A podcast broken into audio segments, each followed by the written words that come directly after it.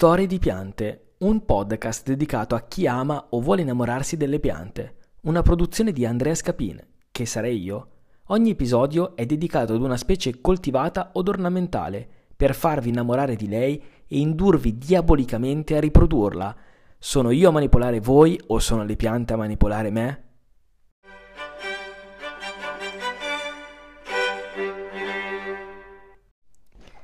Buongiorno a tutti, parliamo di una pianta che amo tanto, come lo potrei dire per tutte le piante, quindi che si tratta, eh, si tratta del gelso, eh, genere Morus. In realtà le specie sono diverse, le princip- sono due specie che sono il Morus nigra e il Morus alba, che sarebbero il gelso nero e il gelso bianco. Molti pensano che la differenza sia dovuta al colore dei frutti, che sono rispettivamente bianchi e neri. In realtà non è proprio così, perché il colore del frutto può essere sia bianco che nero per entrambe le specie, quindi diventa più difficile valutare quale specie stiamo, stiamo vedendo. I, i gelsi sono degli alberi originari dell'Asia, ma sono ormai coltivati in moltissime parti del mondo, hanno una grande adattabilità, sono molto rustici, possono crescere infatti in diverse condizioni di suolo e clima. La coltivazione dei gelsi, soprattutto nel nord Italia, è storicamente legata all'allevamento del baco da seta, perché le foglie di gelso sono il principale alimento per questo, per questo insetto, quindi si coltivavano i, ges, i gelsi per defogliarli e utilizzare appunto le foglie per l'alimentazione del baco e produrre la seta. È per questo motivo che anche in maniera spontanea sono, ci sono tantissimi gelsi in Nord Italia, in aree marginali, proprio perché sono il residuo eh, di questa memoria storica, quindi sono stati molto molto importanti. Inoltre ricordiamoci che i frutti del gelso sono commestibili, hanno infatti un sapore dolce e succoso. Occhio a macchiarvi le, ma- le mani e i vestiti, perché non vengono più via, e possono essere consumati sia freschi ma anche per preparazione alimentare, come le marmellate, i succhi, le torte, i gelati, qualsiasi cosa. E inoltre anche le foglie di gelso, oltre che essere utilizzate per foraggio per il bestiame, nelle cucine tradizionali di altre culture vengono utilizzate nel, nell'alimentazione, per esempio. Eh, diciamo che l'aspetto più importante del gelso è proprio l'industria della, della seta. Infatti eh, i bachi da seta si nutrono appunto di foglie di gelso e vengono allevati su, grande, su larga scala per produrre i fili di, di seta.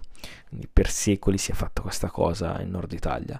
Il gelso ha anche proprietà medicinali importanti. Le foglie infatti contengono antiossidanti, vitamine, minerali che sono benefici per la salute umana.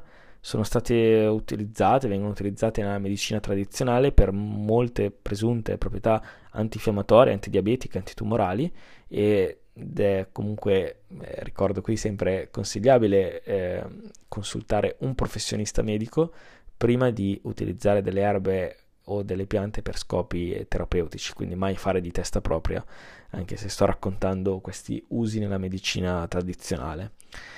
Il significato culturale del gelso è, è importante in molte culture. Per esempio in Cina è considerato un simbolo di fortuna e prosperità, e in alcune tradizionali credenze popolari l'albero di gelso è associato invece alla saggezza, alla longevità e alla connessione con, con la natura. Comunque non l'ho ancora detto, però il gelso è un albero deciduo eh, nei, nei nostri climi, può raggiungere altezze consistenti tra cinque e venti metri, a seconda del, della specie e dell'ambiente.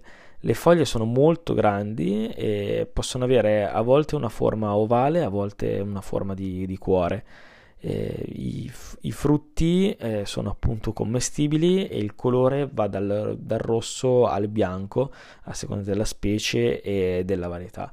Il gelso è una pianta molto molto vigorosa, ha una crescita velocissima se in presenza di acqua, e inoltre è anche una pianta molto longeva perché può vivere tanti anni, quindi la sua coltivazione dà sicuramente molta soddisfazione. Diciamo un aspetto negativo del gelso è che in molti casi, siccome le sue foglie sono così appetibili, a volte vengono distrutte totalmente dall'ifantria, che è quell'insetto, quella che chiamiamo la gatta pelosa, che se le mangia totalmente, quindi in molte annate, in molti ambienti questo può essere un problema. Per quanto riguarda la riproduzione di questa pianta, si può agire per seme, quindi andando a seminare appunto i semini che sono presenti nei frutti, oppure eh, semplicemente, se vi guardate attorno, eh, il gelso nasce spontaneamente nella maggior parte dei, dei casi, quindi si trovano sempre un sacco di piantine molto piccole vicino a piante madri in ambienti seminaturali. Quindi si può prendere una di quelle dove è possibile appunto prendere una pianta dalla natura senza ovviamente arrecare nessun tipo di danno.